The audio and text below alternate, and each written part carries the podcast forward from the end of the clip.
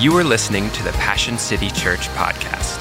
To learn more about Passion City Church, including our gathering times in Atlanta and Washington, D.C., visit us online at passioncitychurch.com. Hi, hey, hey, hey. I'm so glad to be here. So it's Super Bowl Sunday. So the clear choice for Super Bowl Sunday is the lady in the wheelchair in the congregation. Just kidding. Um, maybe Tim Tebow wasn't available. I'm just kidding again.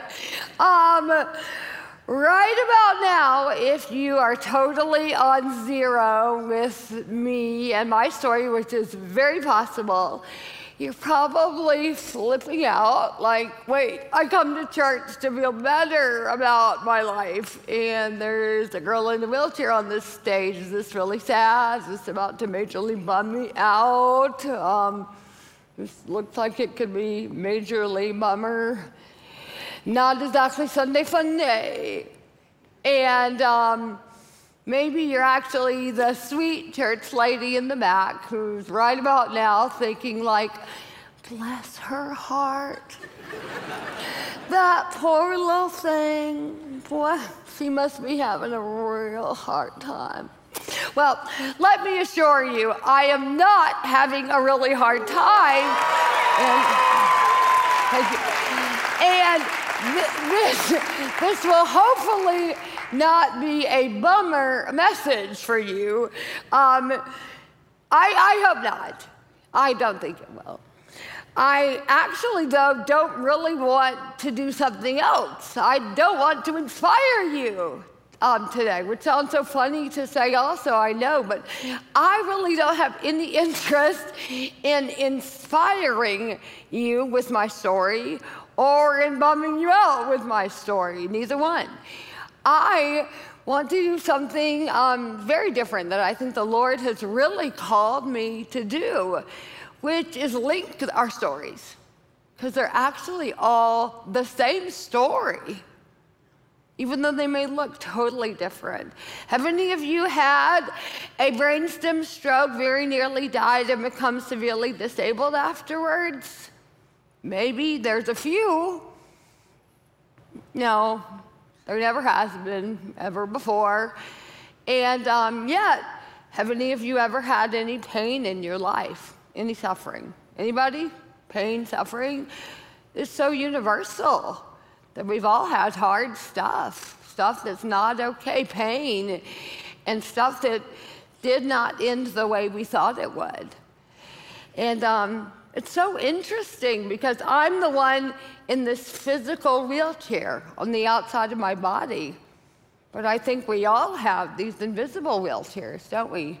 Inside of us, all these internal things that are not okay in our stories. And I sit in this thing every day. And yet, I bet most of us in this room could possibly admit that they've got one of these inside every day that nobody sees. And you know what's um, really interesting that I feel like the Lord allowed me to recognize, I mean, not that long ago, just a few years ago, was that um, when I had the stroke and subsequently, you know, in the years that followed, people would use the term wheelchair bound. You've heard this. She's bound to a wheelchair, still bound, wheelchair bound. And I can remember that always just rubbing me wrong. Like, I'm, I'm not wheelchair bound, I don't think. Like, I don't like that expression even. And um, I realized it's because it's not accurate. And that's why I didn't like it. That I am not wheelchair bound. And that actually has nothing to do with the fact that I can stand. Nothing to do with that, actually, nothing physical. The reason I am not wheelchair bound is because the wheelchair is a vehicle to my freedom. I'm wheelchair free because the wheelchair enables me to do my life. It enables me to go where I want to go, to be in the rooms or the stages I want to be on. The wheelchair actually is an agent to me living what God calls me to live. And that's pretty powerful. So here's the link. Could it be, perhaps, I say that with such tenderness, but perhaps these various wheelchairs in our lives could possibly be avenues through which we find freedom. That's a, I'm not, I'm not about to say for sure, but I'm definitely here to say it is worth examining and investigating in your life and your story. Where is the Lord taking you, even if it's not the way you ever thought you would go? and I'm going to sit down so I don't fall because I can't stand for very long. But I should show you um, that I can walk a little. I can kind of move a little dance. I can I can get kind of spicy, kind of go back to the side. I'll spare you. I can, I can do a few moves though. Anyway, I love that Louie invited me to share today, and maybe it was because Tim Tebow wasn't available, but maybe not. Maybe it was actually because Louie is really on to something. That in this series, Seek First, Put God First, how are we possibly able to do that when we are in terrible pain in life? How can we ever put God first when our lives are not working out well? The last thing we're thinking about is how to put God first when our lives are literally falling apart. We're in terrible pain. Suffering has hit the story. So, how can we reorient to do that? Can we do that? Do we want to do that? And I would love to unpack that with y'all for a few minutes because I think probably in all of our stories, we have to ask that question sometimes. How can I possibly put God first, the clear call of the Bible, when my life is falling apart, when things are not working out, when I have tremendous unmet expectations, and I don't know which way up is? How can I possibly look up at God? Where's up? Is the reality. That disorientation of, of life hits our stories. So I'm going to very briefly, Reader's Digest, tell you my story and then jump in with the good nuggets. So here we go. My name is Katherine, and I married my college sweetheart. I'm from Athens, Georgia. Woohoo, go dogs, or or whatever you like. I love them all. Um, I went to Stanford University, married my college sweetheart, Jay Wolf, and we went on this adventure to California. We don't really know why. We just moved across the country when we were young and stupid. And we lived in Malibu. Jay was in law school at Pepperdine. I got ex- unexpectedly pregnant with a little baby, which was God's timing, right on time, and had James Thompson on October 16th, 2004 sorry, I got married in 2004, maybe it's 2007. And six months, five days after that sweet baby came into the world, I woke up and felt funny. And I could tell you the next 12 hours, well, no, I couldn't tell you 12 because I don't have consciousness for that long. I can tell you about the next six um, where I just felt dizzy. And that was about it.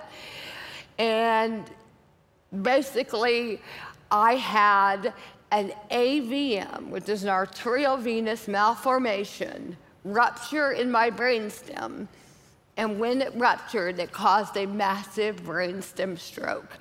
And AVM is this crazy little collection of blood vessels that forms, malforms, forms wrong in your mother's womb. When she was pregnant with me, this collection of blood vessels was in there. I was born with it. I believe I was fearfully and wonderfully made with it. So I'm growing as a 26 year old. It's grown and grown and grown, and mine explodes. I told my son's kindergarten class, Mommy's brain exploded. And when, when it's kind of funny and kind of weird, do you laugh? you can. And now you can, not for a while. But I, um, I had an AVM rupture, and it caused a massive stroke. And when I had the stroke, the doctors took me into surgery and decided to operate. It was very touch and go if they'd even operate on me because I was so far gone. And they did decide to operate. One brave surgeon, actually, Nestor Gonzalez, did. And he performed a 16 hour brain surgery.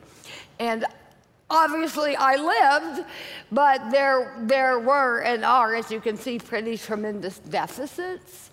Um, some you see, some you don't. My, my hand doesn't work. Obviously, I have no fine motor, and I can't really walk. And I see, you know, two images all the time. I have double vision, and I'm nearly blind in one eye, and I'm deaf in one ear, and my face is paralyzed, and blah, blah, blah, blah, blah. I have loads and loads of physical issues. Uh, my body is, is ravaged after what I thought was because I'm a stroke survivor. That's always how I linked it up. I'm a stroke survivor, so now I'm disabled. But that is actually not the link. It's fascinating. It kind of is, it's part of it. But the reason I am in this impaired state is because the wise and careful surgeon made the decision to wound me very greatly in order for me to live. Isn't that a fascinating biblical truth? That in all of our stories, could the wise and careful surgeon have to make sacrifices in order for there to be flourishing? In our stories. I believe if you have a pulse, you have a purpose. And I have a pulse. And I think the Lord has given me tremendous purpose on earth in the land of the living to share the goodness of God. And that is um, something that, you know, perhaps was not supposed to be, which that's always funny, like, well, if it wasn't supposed to be, it wouldn't have been. And I'm here, so it was, this is what's supposed to be, I guess. And what a comfort is that in each and every one of our stories. So, yeah, it's been a lot. I think we're going to show a picture of how I reconciled, but did, not so much just yet, but I'll get to how. Um, yay, Jesus, working, and the you know the surgeon did the surgery, and I, you know blah blah blah, and there is such real deep joy in the Lord in this story, but there has been pretty horrible pain, so I never want to brush over that. And we're going to show a picture of my first Mother's Day with James. Keep in mind, he was six months old when I had the stroke, and here he's about eight months old. And I have such a complicated relationship with that photograph because I'm so thankful I have it because I have no memory of that day. Um, but that is sad, very, very sad. And I, I've wanted, as I share, to never communicate that it's just joy on the other side of terrible loss. I don't think that actually serves the Christian community. I think the reality is there is, in fact, low grade sorrow and sadness, even in the most incredible glory stories, because we are left with the reality, the remains, the fallout. We're left with scars. I very much believe that scars are the best part. They're the best part of my story. And yet, they're scars. They're there. I, I'm hurt by what's happened to me in life. I can say that. It's almost embarrassing to be vulnerable to the degree where you can say, God hurt my feelings. And He did. And, um, you know, there, there is a sadness that it has dissipated as the, as the years have gone by, but it will likely be lifelong. That I will feel a little bit in shock. Like, I cannot believe this happened to me to this day. And I have found tremendous purpose. I have seen the Lord move powerfully, but it is still sad. And I don't think that's actually wrong. You know, I think somebody lied to somebody who lied to somebody who said, you know what, like everything's gonna get all better one day. Just you wait. I do believe that's true, but I don't believe they're talking about on earth. One day there will be no more tears, but that is not the side of heaven. I believe. I love the David Crowder song, actually, and I know you people love him too. That earth has no sorrow that heaven can't heal.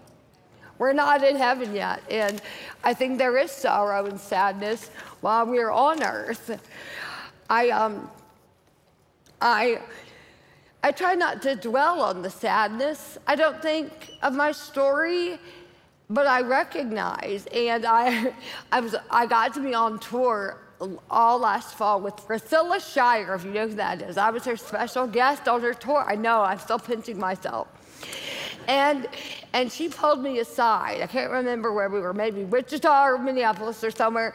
And she said, Always tell your story, no matter what you teach, what you say. Always tell your story and always tell everybody who will listen that there's still sorrow, there's still sadness, and that can be lifelong. She said, People need to hear that. And I was like, Coming from you, I will do what you say.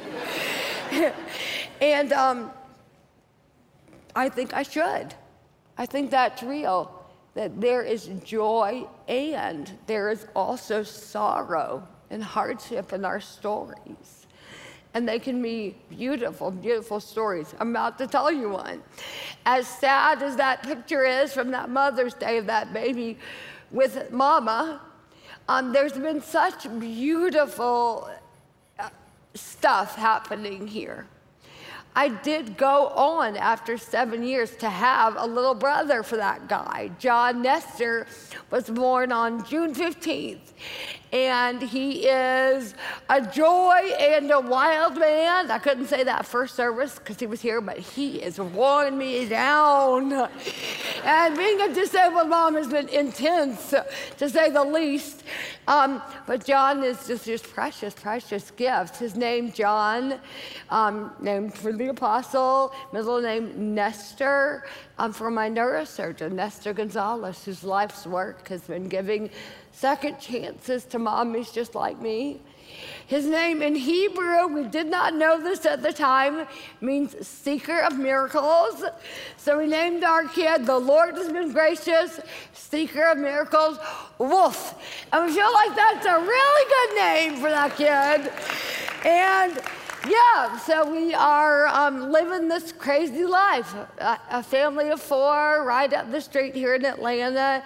And it's not perfect, but it's a wonderful life. We are very, very, very blessed. And um, I get to share um, here and there about what the Lord is doing in this story, this story today. And it is just a, a joy to speak into this sermon series on putting God first and recognizing in my own heart, um, and maybe, maybe sharing with all of you to consider that even in pain, we can put God first when we choose to recognize and acknowledge and live into the reality that life is both good, hard at the very same time.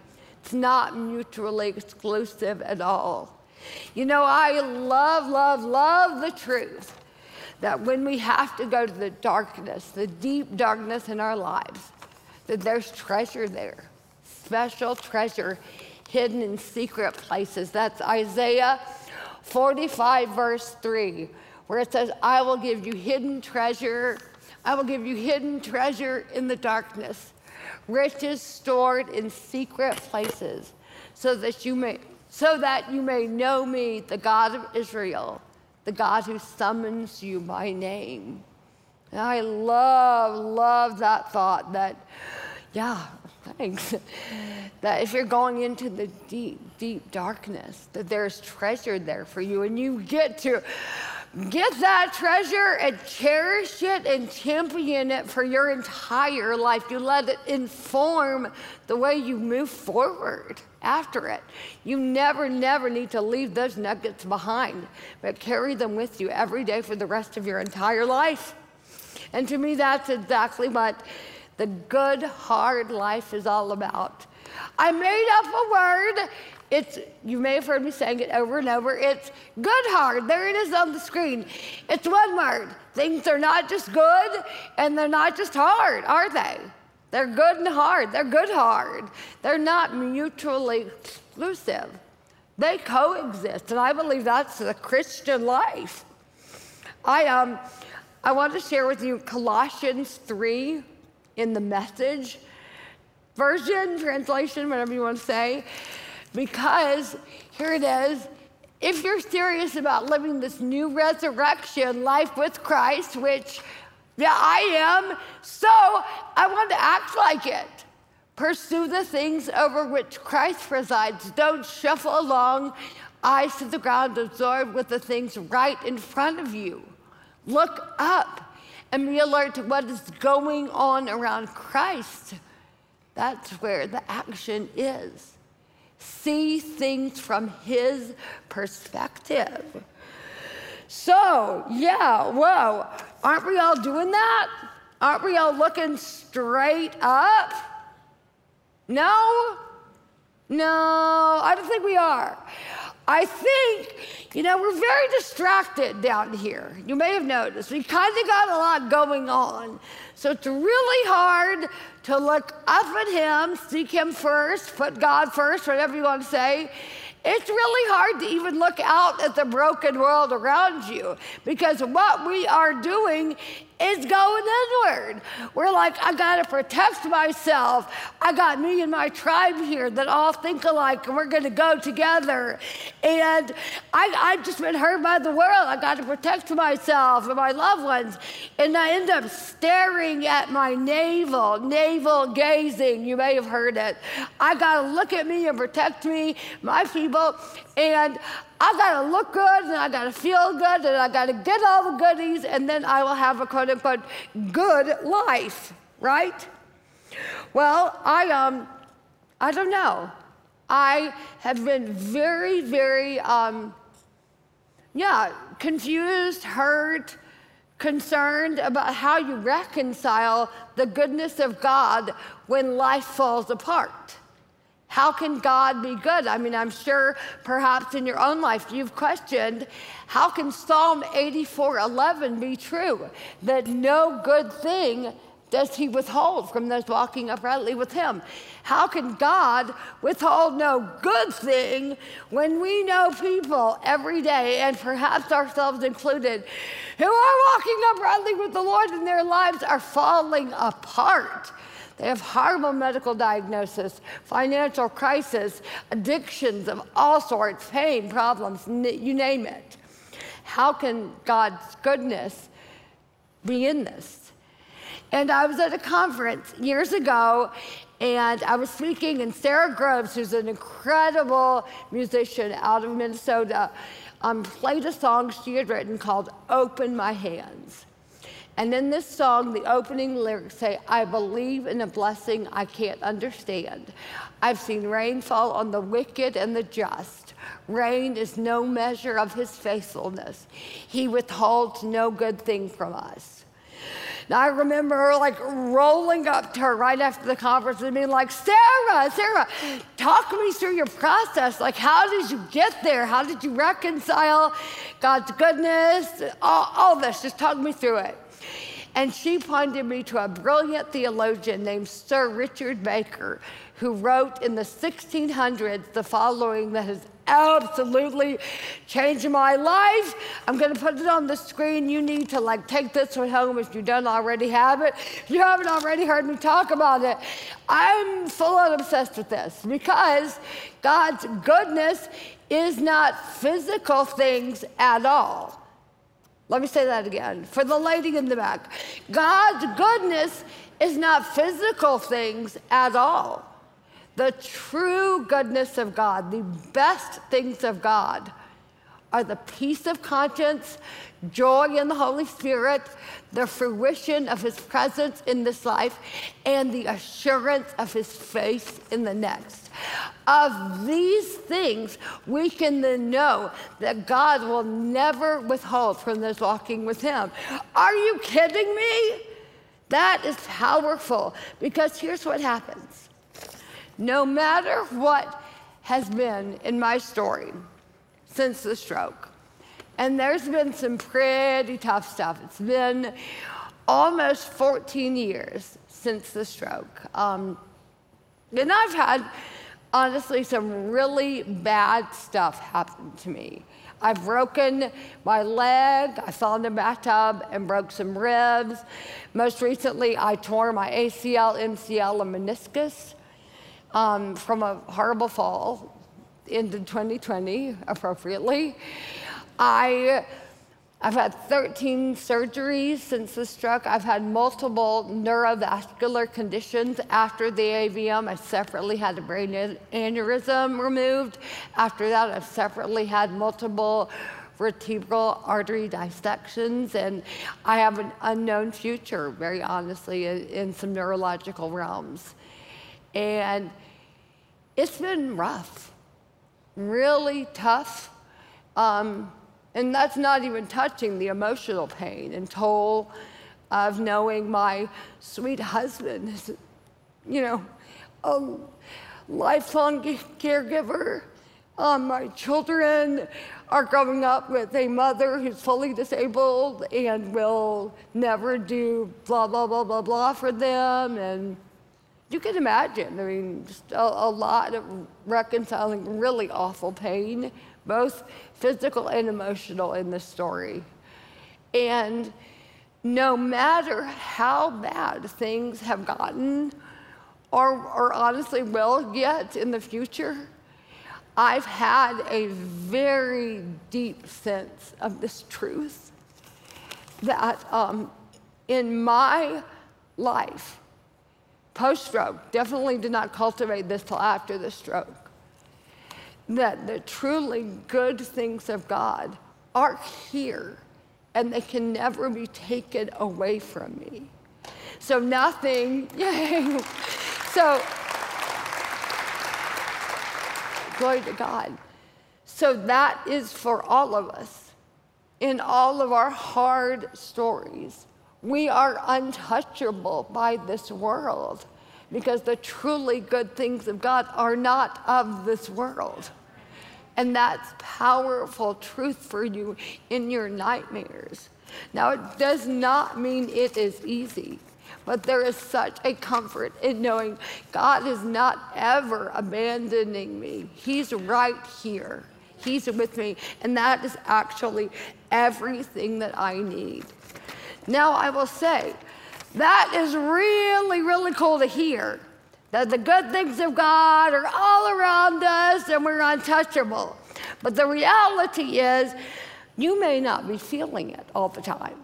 You may not be feeling that goodness of God. So I'm making a memory in your brain right now by standing up Wake on up if you're getting a little sleepy in the back, because this is super important truth. And actually, I wasn't going to share this today, but then two weeks ago at church, Louie actually shared this passage, so I knew I had to elaborate. Now, Psalm 42:5 is this amazing truth, and before I say it, I'm going to share this. Sometimes you just have to fake it till you make it. Sometimes you just have to do this. You have to get bossy with your own soul. And that is the key to dealing with tragedy. Get bossy. Psalm 42 5 says, Why are you downcast, O my soul? Why are you in turmoil within me?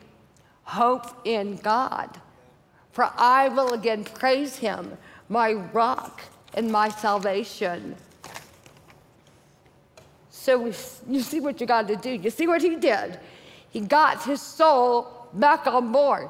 Said, okay, I know you're not feeling it right now, but this is what we're doing because I know where you want to go. You want to go to where there is truth.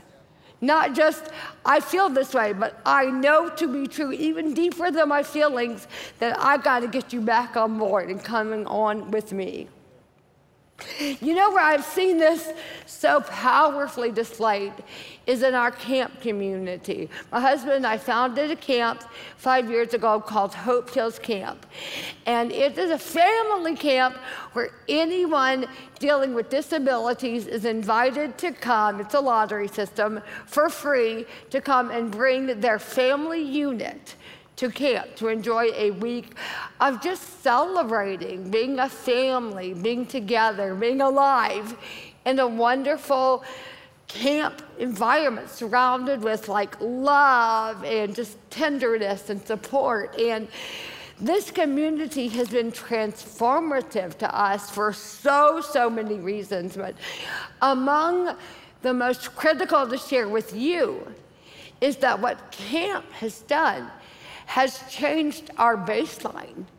And that's what camp can do with, with a bunch of wheelchairs and amputees and real, real CP, spina bifida, all the way down all kinds of disabilities, is it changes the atmosphere of what you talk about. Nobody cares when your kid goes to college. What a joke. They're wondering if your kid is terminal. Will they live through college days?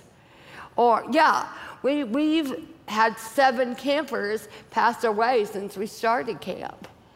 And I've been able to attend several of the funerals. And, you know, we've we really committed that if we are going to do life together, we're going to do death together with these families. It's intense and raw and real and holy because we, and I see a wonderful camper right there who I love, and I love her wheelchair. And I, um, I've seen, and you know, pretty much everybody who's been has seen, that together as a community of people living with disabilities, we are able to corporately disrupt the deep lie the idol that joy is only found when life is pain free. Because these people, meaning these people, know all too well that is simply not true. That there is pain in the story, but there can still be joy even in painful stories, and there can still be pain in joyful stories. It's all commingled. And, you know, one of the reasons we started camp was we didn't know, we were not seeing many people like our family. Like our family was not seeing many other families where somebody is disabled. And that's not because they don't exist, by the way. 20% of the population of America is disabled. You just don't see this population. They're invisible. It's ludicrous. Let's change this. They're the highest population that is unchurched in the world. Like there's just not a really a rally cry for the disability community, to be honest. So that was a big motivation to start the camp. Specifically was so that our little boys could see this is not that weird. This is not that different. There are plenty of families where somebody is disabled, plenty of families where a mama is disabled, and we can do this life. And those little boys, very imperfectly, are growing in the knowledge of that and are being shaped by it. It's informing their lives. And, you know, it's complicated. It's complicated to have children at all. It's complicated to have children when you're mothering from a wheelchair. And perhaps one of those stories that I won't read from, but just tell you, is when we first moved to Atlanta. Um, my oldest, James, was saying his little nightly prayers and prayed for a good day, which is such a normal prayer for a 10 year old kid to pray. And Mama Bear jumped in and said, No, Lord, we pray for a day that may be hard, that may be good, but a day where we honor you and are faithful to you in that day. And I pray that these boys will know that whatever their day and days look like, they can walk with you through the fire in them. And I remember everybody kind of looking a little stunned because it was almost like, it was a lot of things. It was me needing to pray that for Katherine. It was little girl Katherine needing to hear that. But it was me wanting them to know that, to grow up knowing life may not always feel good, little boys, but that doesn't mean it is not good. It's very different. And um, it's been very powerful because now both my husband and I will say to them a lot and they can say it back to us. Yeah, we know God made you to do the hard thing in the good story that He's writing in your life. And what is so cool is on some deep level, they know it is a good story because that's the only story God can write is good stories. But that in fact it may be hard. But they can do hard things because God has already equipped them with everything that they need. And that is what we are pouring into them. And I would challenge you pour that into you and your people.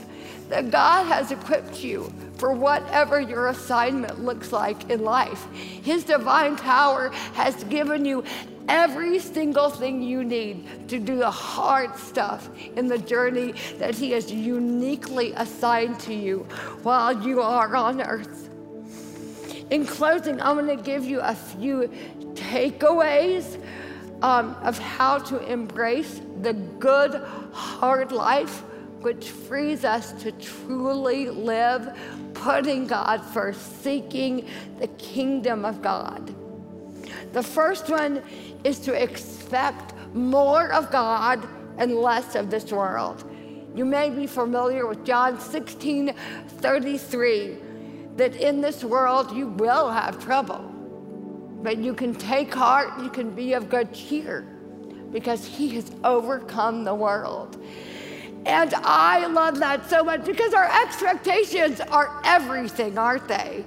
That this thought that, like, if I know this world is messed up, if I know things are not okay, if I live with that as the baseline, I, I'm in reality. I'm in alignment with what's going to be happening here.